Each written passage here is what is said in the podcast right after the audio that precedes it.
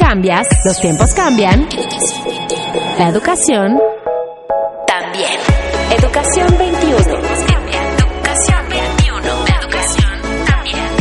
Educación 21. Con Leonardo Kurchenko. Educación 21. Bienvenidos. Señoras y señores, muy buenos días, bienvenidos.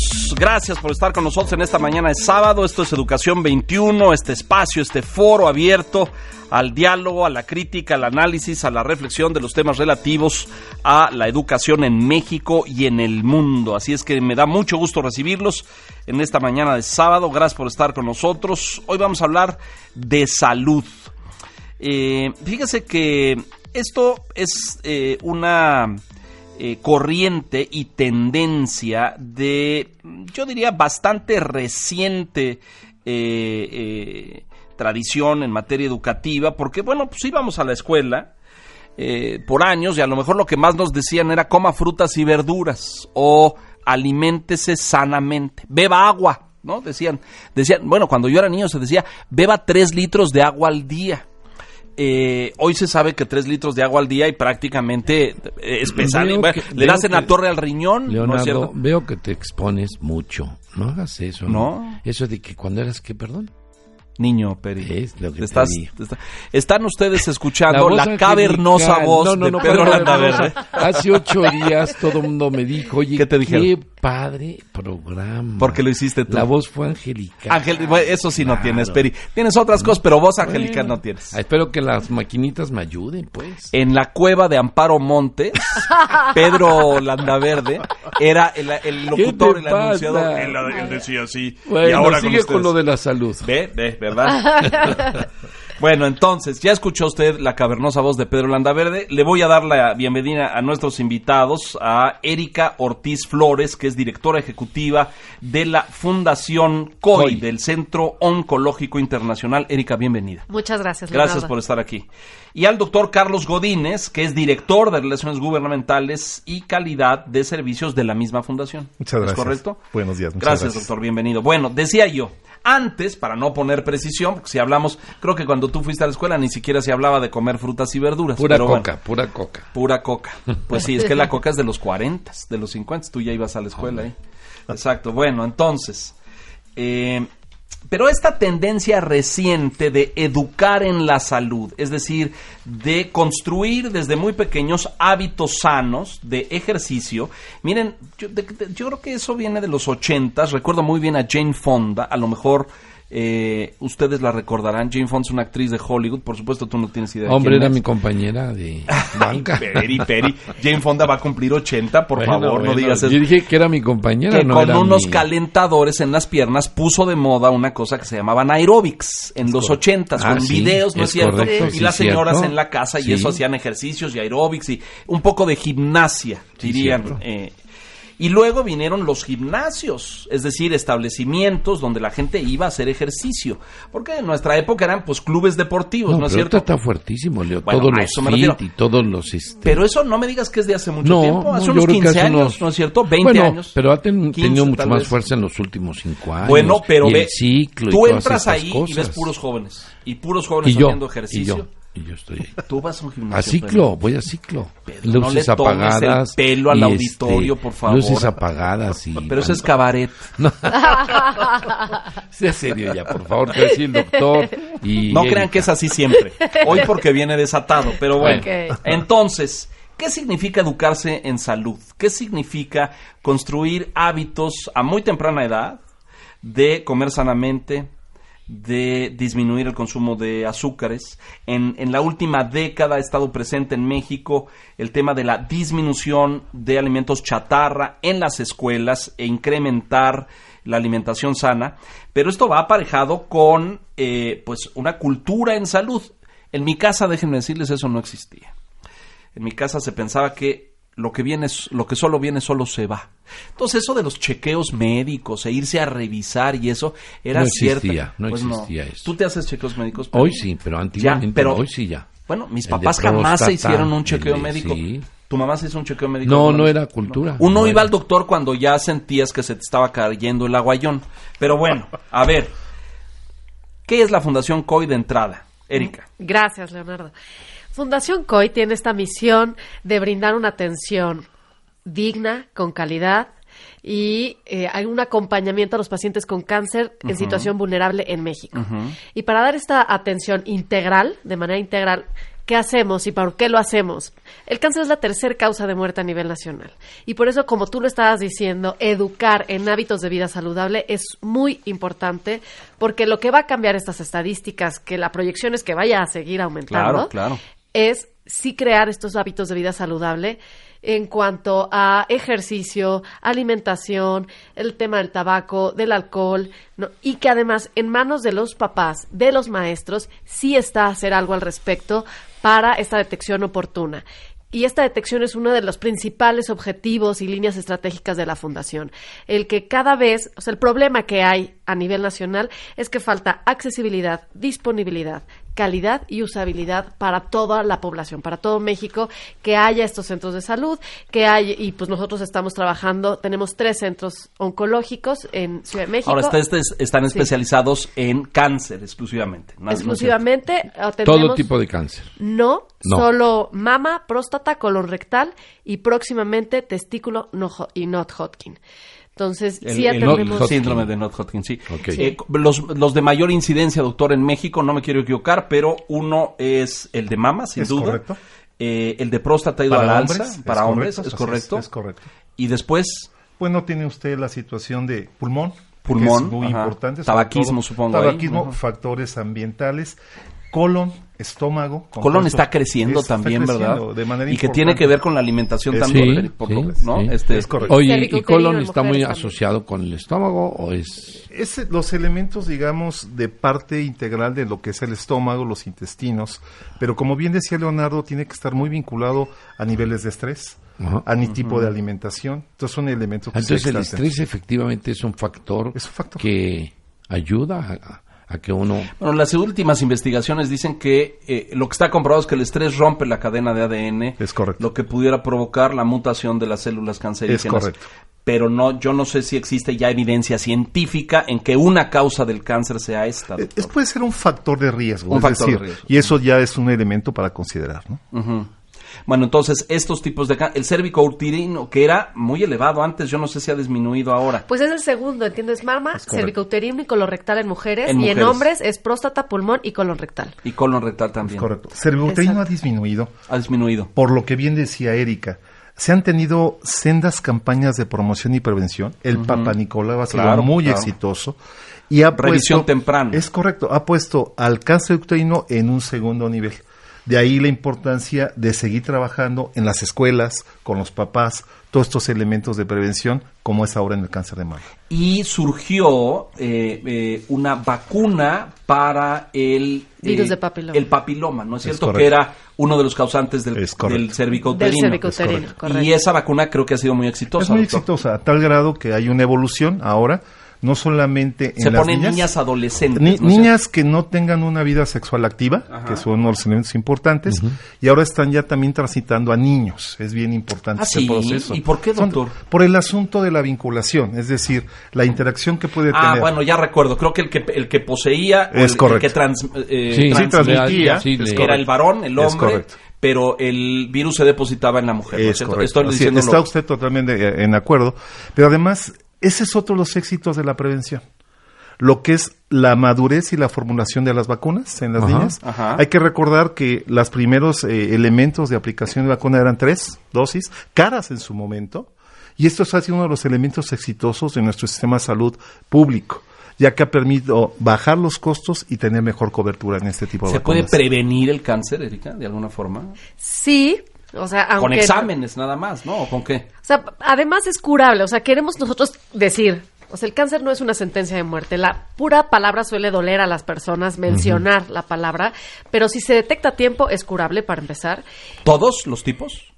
Eh, Pues depende el, momento, el momento y la etapa en la que se encuentre evolucionando. Por, ejemplo, hay un dato que es bien importante mencionar, que es la sobrevida de acuerdo al estadio clínico, es decir, al diagnóstico. Fíjense, tenemos una sobrevida de cinco años cuando llegamos a diagnosticar a tiempo, estadio 1 del cáncer de mama en lo particular. Cinco años. Hasta 93% cinco años. Ah, pues es, es, decir, de cada 10 pacientes, 9 pueden sobrevivir cinco años si se detecta a, tiempo. Sin en cambio, que es la mayor parte de los casos, cuando llegan en etapa 4 hasta el 18%. Muy poquito. Es muy poquito. A ver, dígame una cosa, doctor, ¿y después de esos 5 años reaparece?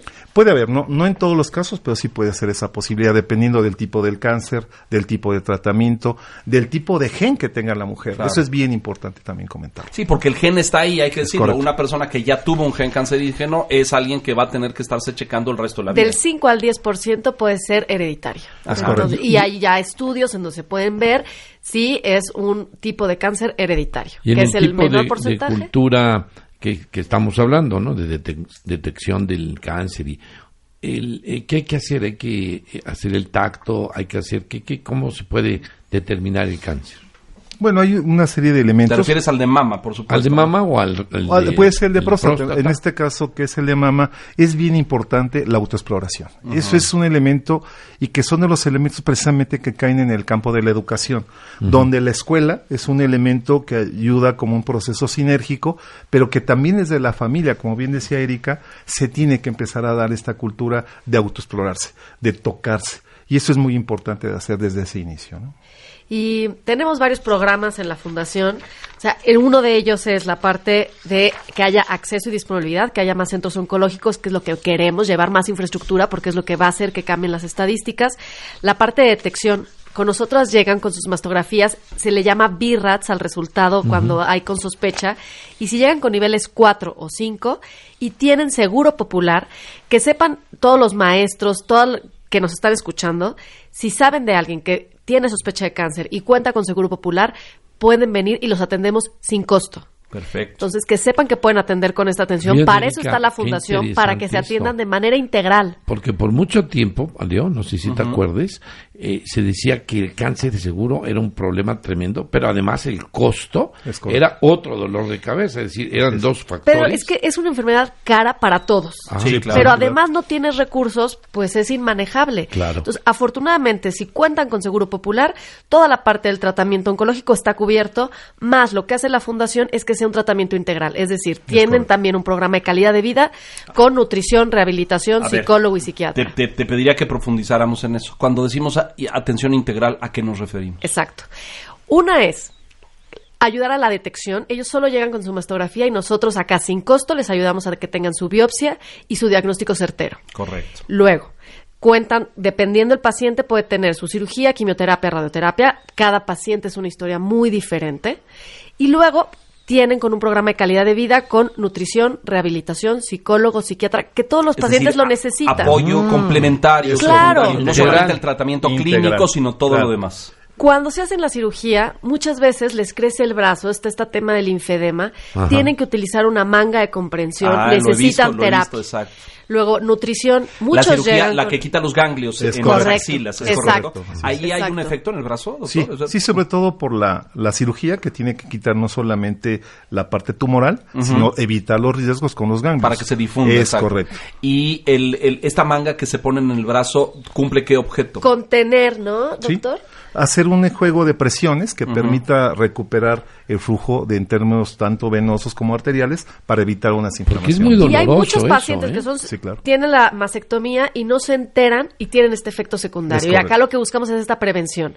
Más el apoyo emocional cuando sabes tu diagnóstico, cuando se te empieza a caer el pelo, cuando todo el tema impacta a tu familia, tu trabajo a toda eh, la familia. Entonces es importante el apoyo emocional. Es sistémico, digamos. Exacto, eh, exactamente. Eh, afecta a los hijos, y, a las mujeres, su relación de pareja con su esposo, un tema de autoestima, por supuesto. ¿no? y es, sí, perdón. Y el otro programa es para ti, porque muchos, lo platicábamos, no pueden llegar con nosotros a atenderse. Entonces, también la fundación lo que busca es que de donde vengan, que el, el traslado o el transporte no pues, sea impedimento. Ustedes les ayudan con eso les también. Les ayudamos también. Les ponen transporte. Les ponemos transporte y pueden Yo quiero preguntarte, porque lo comentaste hace un momento, yo no tengo seguro popular. Entonces, que primero que tengo que hacer para tener seguro popular. Y segundo, cualquier otro asegurado de cualquier otra puede acercarse a ustedes. A través de la fundación solo recibimos a personas de seguro popular que para estar en Seguro Popular no debes de contar con IMSS y con, ISTE. Ni con ningún otro, es decir, ni con el servicio, no, no solamente privados, ni el, el de Pemex, ah, el de la Sedena, el de Marina, el de... Pero de ahí en fuera todo mexicano tiene este derecho y es fácil darte de alta en Seguro Popular. O sea, todos aquellos que dicen no tengo nada, bueno, sí tienen, que sepan que se pueden dar de alta, que pueden localizar su centro de salud y... ¿A cuántas personas atiende la fundación? Hemos atendido 3.500 personas y mensualmente atendemos a 140 personas para la detección y se quedan como 40 al tratamiento. integral. A ver, lo vamos a decir varias veces en el programa, pero como ya calculo, allá afuera hay una enorme expectativa de lo que están diciendo dónde voy. ¿Por qué no empezamos a decir por primera vez, y ya lo iremos repitiendo, los datos del el Centro eh, Oncológico Internacional? Perfecto. Tenemos varias vías de acceso. Una parte es el 01800, que se los doy, es 01800 89 00 398. Está la página fundacioncoy.org. Está también todas las redes sociales. Estamos en Twitter, estamos en Facebook, estamos en Instagram y que sepan que estamos en Periférico Sur 5246 que es importante para que los atendamos, que lleguen con su hoja de referencia y con su alta en, Seguro Popular, pero si llaman pueden sacar esta cita de primera vez y les damos ahí todo el acompañamiento integral. ¿Tienen una sola sede, Erika? ¿O tres. hay a tres? A ver, ¿dónde están las demás? Estamos en Ciudad de México, en Guadalajara y en Tijuana. Estamos próximos a recibir, estamos en proceso de acreditación pero en Guadalajara está en Guadalajara, Avenida López Mateos Sur, 1401, piso 12, Colonia Las Amapas. Perfecto. Bueno, ahí están los datos.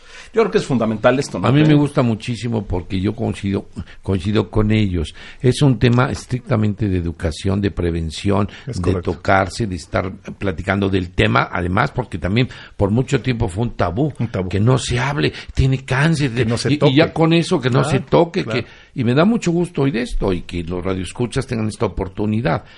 ¿Han hecho ustedes campañas? Porque ya ves toda esta campaña del moño rosa y del... Bueno, es ahora octubre, ¿no? Exacto. Viene el mes del cáncer de mama, ¿no? Exacto, pues fue la razón fundación por estar Afortunadamente, a nivel nacional tenemos un trabajo en conjunto, todas las fundaciones que trabajas con el cáncer, estamos en Juntos contra el Cáncer, ah, formamos parte de, de, esta agrupación. Ahora en noviembre va a haber un congreso del 5 al 7 donde vamos a estar todos reunidos y se hace por primera vez el encuentro de pacientes a nivel nacional, en donde pues, los pacientes que tengan se pueden reunir ahí en Guadalajara, que es del 5 al 7 de noviembre. Y también está la coalición de cáncer de mama, ¿no? que es Comesama. Y sí, afortunadamente formamos parte de todas estas agrupaciones. para que pues hacer conciencia, hacemos sinergias. ¿Cómo se financia el COI? Pues evidentemente la fundación a través de donativos está nuestras cuentas este, abiertas, por supuesto, para quien quiera apoyarnos. Necesitamos muchos apoyos y lo hacemos con convocatorias públicas, privadas, con, con apoyos. La parte del, del tratamiento oncológico es gracias a que existe el, el, acuerdo y la acreditación con Seguro Popular. Claro. ¿no? Esa parte así es como se, se, se lleva a cabo, pero todo lo que logramos para ayudar al transporte con el programa para ti, ayudar al manera apoyo integral con el programa por ti o a la detección es gracias a los donativos. Entonces es en el integral decías hay eh, apoyo psicológico, terapéutico, hay tema alimentario también, Nutrición. nutricional. Y rehabilitación. Rehabilitación, muy importante, y psicológico. Correcto. Muy importante. y hay un empoderamiento le llamamos empoderamiento COI, que es esta parte educativa. Es esta parte de darle herramientas al paciente para que tenga pues calidad de vida durante todo el tratamiento. Ahorita entramos a eso porque es muy muy delicado. ¿De qué tamaño hoy es la incidencia a nivel nacional del cáncer de mama, doctor? Es muy importante en términos del impacto que se puede tener. Para que tengamos una idea, traemos una, un estimado a nivel mundial de más de un millón quinientos mil pacientes de nuevos casos y a ¿Al nivel año? Al, año, a nivel mundial y a nivel de posibilidades muertes más de 580 es decir 580 mil. 32%, 32%. Entonces, es alto es muy alto. el dato en México en México va más o menos en proporciones muy parecido a lo mismo. Ahora de ahí la importancia y volvemos al tema de la educación. Aquí, por ejemplo, el diagnóstico temprano es fundamental. Desde el, autoexamen mamario mensual a partir de la menarca, y estamos diciendo que es desde que son niñas. Segundo, el examen clínico anual es importante para las pacientes porque en la medida que se va haciendo este diagnóstico temprano, tenemos hasta más de un 90% de efectividad en la sobrevivencia en 5 años. Fíjense ustedes, más del 56% llegan de las etapas 2 a las etapas 5. Mm. Y eso se vuelve en algo realmente... Bueno, ahí por eso es la incidencia de muerte. Es, correcto. decir, si esos casos se detectan más temprano, la incidencia de muerte se reduce significativamente. Es correcto, esa es la lógica. ¿no? Pensemos en, y seguramente lo han, lo han, lo han eh, considerado ustedes, y a, ver si a nivel internacional existen algunos parámetros, pero ¿qué se puede hacer desde la escuela? Es decir, ¿qué se puede hacer desde niñas de quinto, sexto de primaria, ya en secundaria, que ya empiezan su proceso de, desarrollo hormonal, etcétera? Darles elementos de esto. Vamos a hacer una pausa. Estamos hablando de educación en y para la salud, eh, un factor fundamental en el México del siglo XXI, porque ¿dónde aprendemos a cuidarnos? ¿Dónde aprendemos a que la salud no es un don que nos cae encima porque somos jóvenes y que nos va a acompañar el resto de la vida? Pues no. Hay que tomar una serie de medidas, de prevenciones, de precaución, de alimentación, de dieta, eh, bajarle los tacos, perico, para que la gente pueda conservarse en sanidad. Vamos a mensajes. Esto es Educación 21. Volvemos.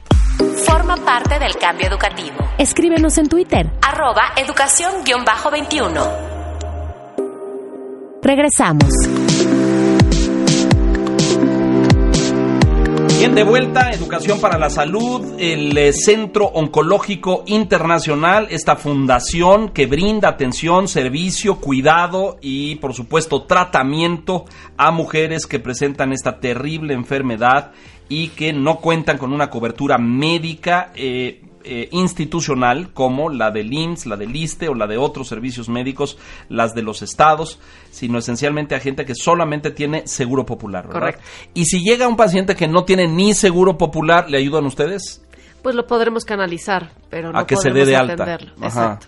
Exacto. Bueno, es fundamental, porque a lo mejor los del Seguro Popular es los que están más desprotegidos, doctor. Es correcto, digamos, es la población que tiene este elemento de vulnerabilidad. Hay que recordar que casi la mitad del país que está cobertida por este seguro popular.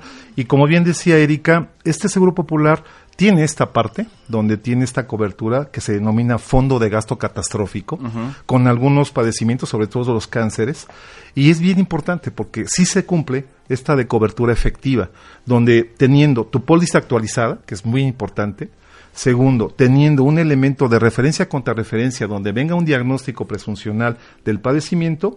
Y tercero, la parte de referencia contra referencia del domicilio. Eso le da, como bien decía Erika, en el cuarto constitucional de que todo mexicano tiene derecho a la salud. Creo que el Seguro Popular, en este sentido, de lo que tiene que ver con la atención de los cánceres, ha podido evitar este gasto catastrófico porque el paciente no paga absolutamente nada.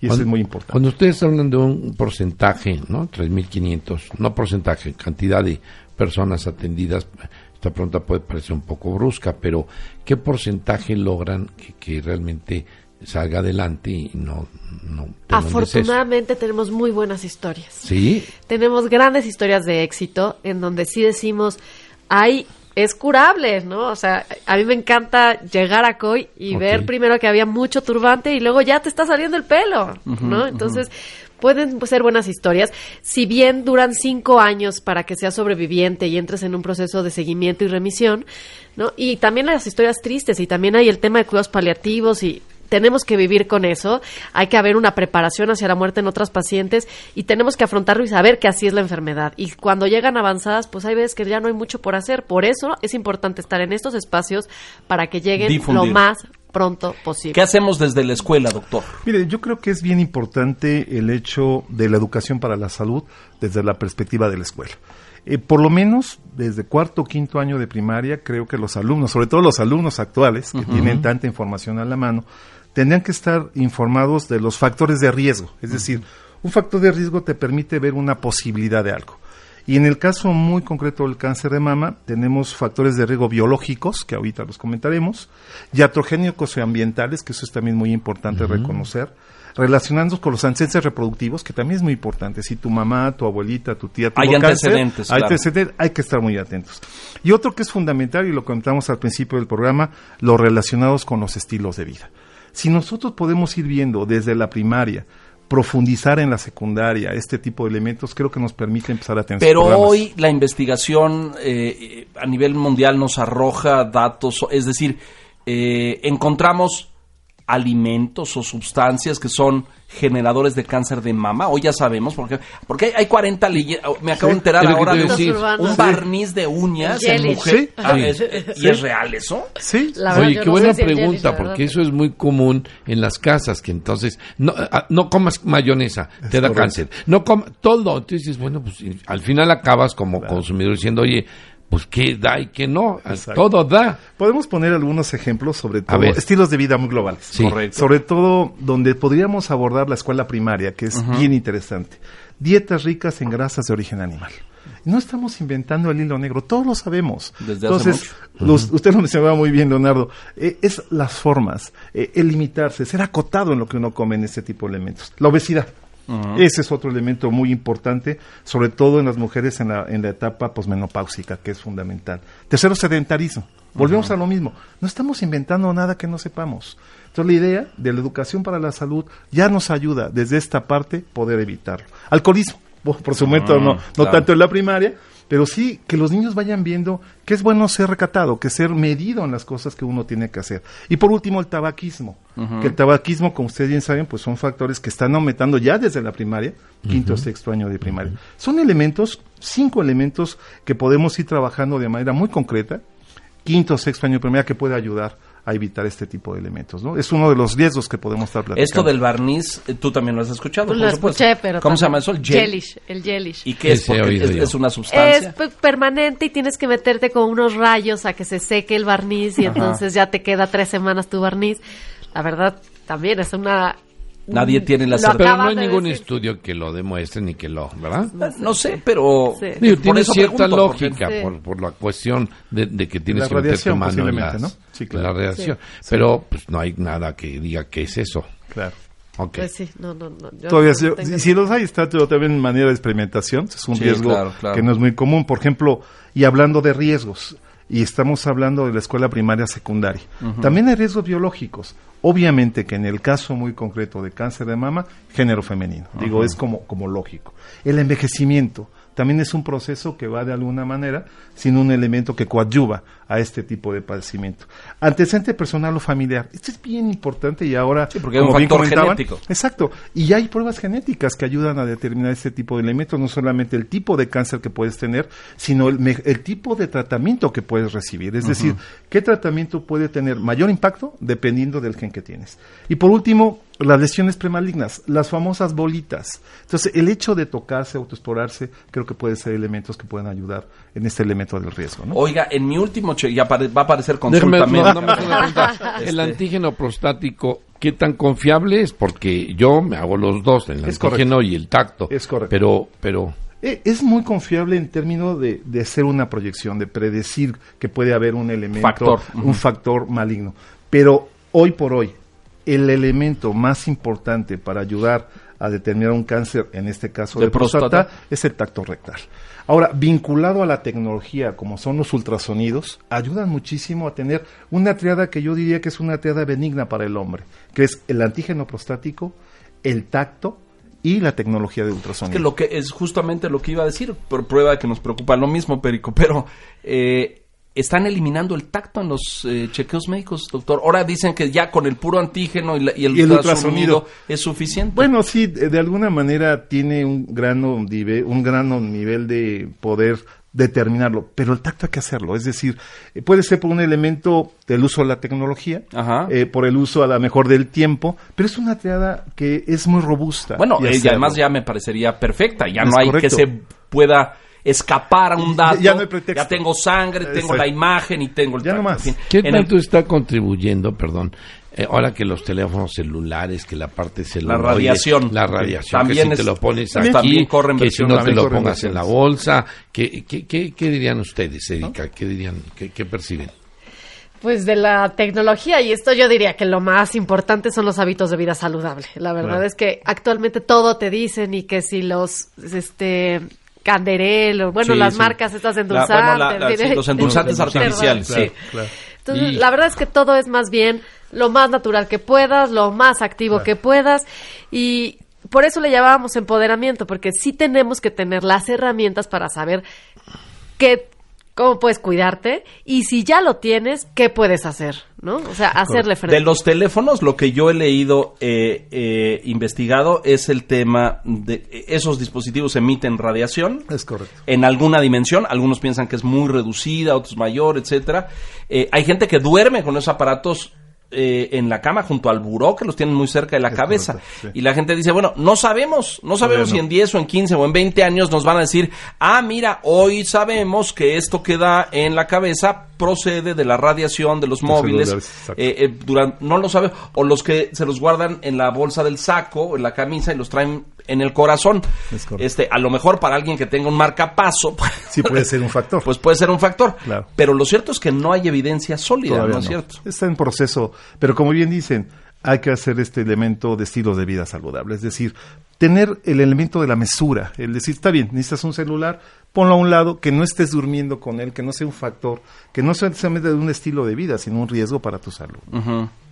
Pues es que yo creo que hay tantas cosas que vamos a ir sabiendo, como a lo mejor en algunos años con el avance de la ciencia vamos a conocer factores determinantes de cáncer, ¿no? Es, decir, si hoy sabemos que la ruptura de la cadena de eh, eh, ADN o de DNA genera células cancerígenas, bueno, pues entonces vamos a ver qué rompe la cadena. Y creo que la rompe lo que ustedes están diciendo, ¿no? Es, decir, consumo de cosas artificiales, eh, estrés, el estrés hoy está muy asociado a, la salud, ¿no? y no lo sabíamos, a calidad de vida. La gente estresada o que vive en ambientes de alto estrés, como es mi caso, este, eh, pues tiene riesgos de salud, ¿no? Así es. ¿O qué piensas? No, estaba pensando que no es mi caso. Yo soy un hombre pacífico, tranquilo. No, yo también soy pacífico, pero yo vivo a una velocidad elevada. Ah. Un hombre de tu edad, pues ya no puede darse esos, esos ritmos porque. Ya lo dijo. También proteger la piel es otro tema, también es importante. Ahí sí estoy muy metido. ahí sí estoy muy metido porque yo sí tengo antecedentes bloqueadores. No, no hay que usar. Eso sí es importante. sí hay proteger la piel. Sí hay, que usar. claro que si no te quemas, compadre. Claro, eso sí es importante. Proteger ah, la piel con sombreros, con protectores eso sí es importante. Es decir, entonces, efectivamente, las radiaciones del sol sí te... Claro, por supuesto. Yo tengo un factor genético porque mi padre padeció y a mí me gusta mucho el sol y asolearme. Y empezaron a aparecer cositas. Entonces los doctores me dijeron, usted ya todos los días se tiene que poner un filtro y una cosa. Sí, Así es, que ya como señora viajo con cremas en la, en la maleta, compadre. Qué bueno, qué bueno. qué bueno para pues proteger. me da mucho gusto oírlos, pero ay, mano, me deprime un poco porque ¿Sabes que, hay que, no todo es depresión? Factura, pero hijo, algo se te antoja un poquito la grasita y ¿Qué? ¿Las cremas? Las cremas son de señoras, hija, no te confundas. Claro, ¿tú usas crema? ¿Tú sí usas crema? ¿De qué usas crema? Estamos hablando con la productora, con la para no envejecer. Ese es un mito. Todos envejecemos. Oye, eso de las cremas anti-envejecimiento. ¿Qué estás haciendo? Parece que te Me está diciendo la señorita productora que se quejó de mi comentario machista de decir que las cremas son de señoras. Bueno, en mi generación, las que usaban cremas eran las señoras. Ahora entras a una cosa de esas y ya hay más cremas para señores que las que hay para señoras. Es correcto. Tú eres metrosexual, se me hace. No, que voy a ser metrosexual, hombre. Tú te pones una crema de algo. ya es todo. Oye, ¿Qué crema antiedad utilizas? Cuéntame. Iba a decir algo, Erika. Iba a decir que el cáncer de mama también le da a los hombres. Es correcto. En menor ¿A qué porcentaje? A ver, muy, muy pequeño. No, no, no, a ver, eso sí me lo explica. No, sí está en un porcentaje muy, pequeño. Un Yo sí he conocido casos. Pero, pero, claro. claro, pero es muy, reducido, muy, reducido. Y que además no, sí atendemos más mujeres, pero también atendemos hombres. Han llegado hombres con. Claro, tenemos, Sí, nosotros sí tenemos. Y además, como también atendemos próstata colorectal, también hay hombres en, en Fundación COI. Y lo otro es que no todo es depresión. También ahí tenemos unas historias en donde tocan una campana de la victoria cuando terminan su ciclo de su quimioterapia. Claro. Y de verdad, pues les ves esta catarsis de alegría de toda la lucha, porque sí, sí es complicado. No, salir de una cosa de esa siempre es muy gratificante, es un proceso muy complejo. Escuchar las historias de vida es impresionante, creo que es lo que más alecciona. Yo, yo, yo preguntaba, ¿podemos compartir un testimonio? Porque escuchar esas historias eh, todas acaban casi agradecidas, ¿no? Porque no, no, sin el casi. Agradecidas. o sea, ustedes pues, trabajan el esquema de estarse checando cada cinco años, aunque ya hayan salido. Tienen que, tienen que Son remisos esos, ¿no? Sí, sí, sí, sobrevivientes. Nuestras voluntarias son sobrevivientes. Todas. Están, pues no todas, evidentemente al ser voluntariado, pues es quien quiere pero es muy bueno que el voluntariado sea de sobrevivientes de COI, que quién mejor que ellas para entenderlas, comprenderlas, saber, qué lo que se vive qué preocupaciones. Entonces, por supuesto que este acompañamiento que requieres desde el primer día que llegas para saber si sí, porque un testimonio hace poco una paciente decía, es que yo cuando llegué y vi a todas estas personas con turbante, yo dije, yo no quiero ser de esas. Pero acaban siendo... ¿Y el caso de, de niños es alto? De, edad, ¿no? ¿Crece el cáncer infantil, doctor? Sí, también crece en el término de la posible incidencia, pero también hay que ser muy claros, también ha crecido la posibilidad que tiene de tratamiento. Creo que ha, crecido más la posibilidad de tratamiento médico, quirúrgico, que en nuestros procesos de diagnóstico. Por eso es tan importante, y perdón que sea tan reiterativo, y su tema es totalmente efectivo, la educación. Es decir, desde niños, desde, desde la primaria, el poder comentarles, oye, tienes esta posibilidad o sea, no, no, no descartes una bolita, un, un, un estado de comportamiento extraño, en fin, los exámenes, elementos de estas jornadas que a veces se les da poca importancia, pero los exámenes de, sangre, de orina, pueden dar, son como elementos de predicción de riesgo. Entonces, Hemos tenido pacientes muy jóvenes. ¿Qué le Cada ustedes a un maestro, a una maestra de una escuela? Porque este tema no es tan sencillo, es decir, a una niña de 4 o 5 años, eh, la no, pero, pero de esto, ¿qué le dirían? 12, ¿no? Por eso, ¿qué le dirían ustedes? Porque entendí todo lo de la buena alimentación, eso me quedó más que claro. Pero si ustedes tuvieran que dar un consejo, a ver, yo soy maestra que estoy en este momento escuchando el programa, está muy interesante, la verdad, felicidades. ¿eh? Muchas gracias. Lo que están ustedes haciendo es realmente muy loable. Pero yo le diría. Yo creo que ahora ya en las escuelas sí les hablan esa parte de educación sexual y así. cuando cuando las mujeres ya están en periodo, tienen su periodo menstrual, ya están en edad de empezarse a autoexplorar. Es y, correcto. y entonces, a partir de ahí está bien, claro. Entonces, que no se esperen a los 40, que no se esperen a, que... a ser madres, eh, o, que eso viene más adelante. Desde los 15, 12, que es educación, este mito, etapa escolar. Y lo pongo así mito porque desconozco el dato, pero la lactancia está relacionada... Eh, las mujeres que alimentan y dan pecho a sus bebés, ¿hay alguna incidencia que demuestre que la lactancia reduce la incidencia de cáncer de mama, doctor? Sí, sí, es, correcto. es correcto, es un elemento protector. Y de ahí la importancia que bien comentaba Erika de empezar a tener este tipo de temas, el poder difundir.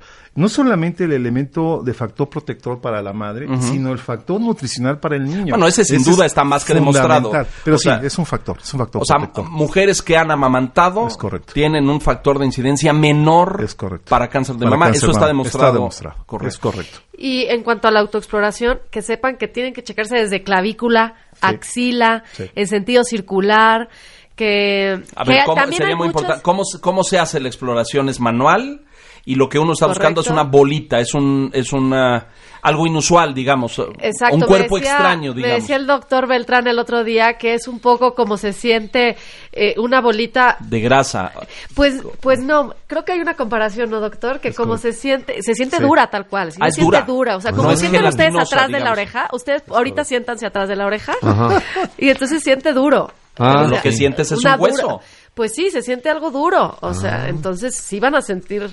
Pero también es piel de naranja, también es enrojecimiento. No solo es bolita, también puede ser piel de naranja, enrojecimiento o secreción de, de, algún líquido de algún color. Entonces no solo es bolita. Y además quiero que sepan que no todas las bolitas es cáncer. No, claro, es muy importante. Entonces también que eso, porque puede, ser grasa. Exactamente, no una fibrosis. todas las bolitas son cáncer. Claro. Entonces, claro que tienen que ir a hacer su mastografía y tiene que decir cuatro o cinco el resultado, que es cuando es alta sospecha. ¿Con qué periodicidad una mujer debe hacerse una mastografía? Es correcto. Yo creo que aquí también depende de la edad.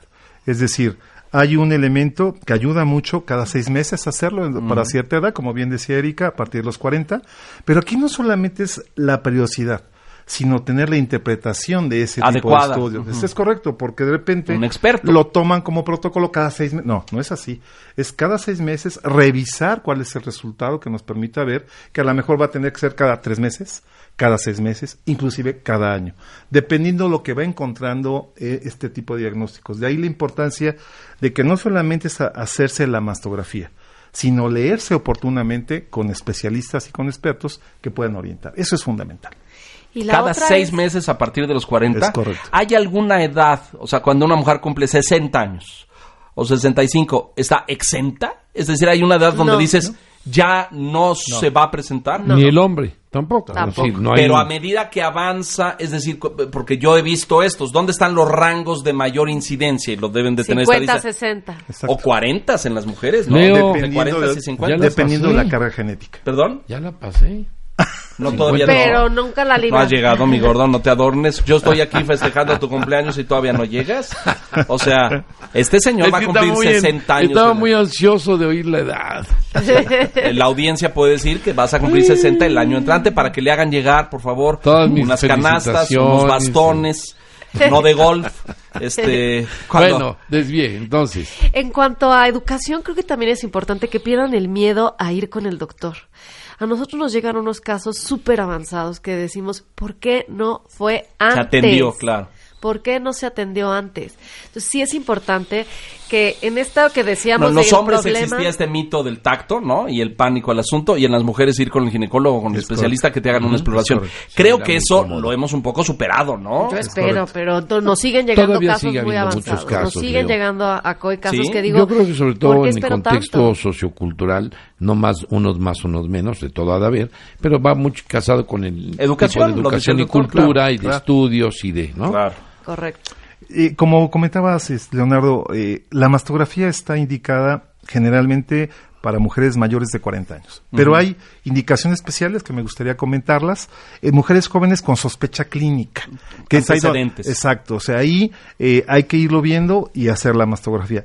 Historias de cáncer familiar. Es bien fundamental, y volvemos al elemento de la cultura, la información, la comunicación. Si tu mamá, tu abuelita, tu tía, no importa la edad, ve al médico. Ya el médico te dirá. Y esto es muy importante, porque de repente caemos en el asunto de que me dijo mi comadre, el mito. No, acudan al médico. Tenemos una gran red de servicios públicos en este país que muchos de sus quehaceres del primer nivel es este tipo de actividad. Esto. Es correcto. El tema de la mastografía, yo he escuchado a muchas mujeres que dicen que es terriblemente eh, incómodo, doloroso, eh, invasivo, hasta humillante, dicen algunos. Y yo he escuchado voces de gente que dicen que la tecnología avanzará para que los mastógrafos sean pues a lo mejor más más más digitales o más virtuales y no te ¿Es, ¿Es difícil para una mujer una mastografía? Pues sí es difícil, la verdad, sí es difícil, pero se tiene que hacer. Pues depende, depende de quién mm. te dice háztelo cuando ya terminó el periodo para que justo no sea tan doloroso, ¿no? Pero Depende de cada mujer, ¿no? Hay unas que les duele más que a otras. Depende tal vez la cantidad también de, de, de, busto, ¿no? Claro. correcto. Pero se lo tienen que hacer. O sea, es algo que hay que asumir. no es algo que te tienes que... No es optativo. Exacto. O sea, por más que Vamos a dar los datos del COI nuevamente para quienes nos escuchan. Muchas gracias. Fundacioncoy.org. Estamos en todas las redes sociales. El 01800 890 Ay, 8, no, 8900 Perdón, sí. ¿Y eh, internet? En internet estamos en fundacioncoy.org y todas las redes sociales, Twitter, Instagram, Facebook, acérquense con nosotros, estamos para atenderlos. Algo que queremos que nos diferencie es el trato digno, el trato integral y con calidad. Eh, el COI está, el Centro Oncológico Internacional está en Periférico Sur 5246 en la Ciudad de México y tienen también una sede en Guadalajara, Guadalajara en la avenida López Mateos. Eh, López Mateos Sur, 1401, piso 12 y 13, Colonia Las Amapas. Eh, pues hay que atenderse eh, repito el número 1-800-8900-398. A una maestra de escuela, ¿qué le dirías, Peri? Yo le diría que qué bueno que haya tenido la oportunidad de escuchar este programa. Como bien dicen, hay cosas muy sencillas y muy elementales que mm, a lo mejor no solamente hablarlo con los niños, sino con los papás de los niños. Porque yo creo que si se logra esa cadena, es la maestra, el papá, el niño, yo creo que se va a tomar mucho más conciencia. Y no solamente eso, a las autoridades eh, ¿no? de las de, la CEP y de salud y de pues que sigan fortaleciendo esta campaña, que no tengamos miedo a ello. Si tenemos curricularmente eh, temas de educación sexual a partir, me parece que desde quinto, sexto, primero, secundaria, debiéramos tener eh, temas curriculares, es decir, metidos en, en, los temarios que tengan que ver con autoexploración, prevención, etcétera, etcétera, ¿no? Sí, por supuesto. Bueno, les quiero dar mucho las gracias. Erika Ortiz Flores, directora ejecutiva de Fundación COI Bienvenida, Erika. Muchas gracias. gracias por estar aquí. Doctor Carlos Godínez, muchas gracias. Muchas gracias, Leonardo. Director de Relaciones Gubernamentales, Peri, pues muchas gracias. Mi querido Leo, muchas gracias. Eh, hazte una autoexploración, Peri. Espero que sí. En todo lo que sea necesario. Señoras y señores, muchas gracias. Esto es Educación 21. Soy Leonardo Kurchenko. Hasta la próxima. Gracias. Gracias.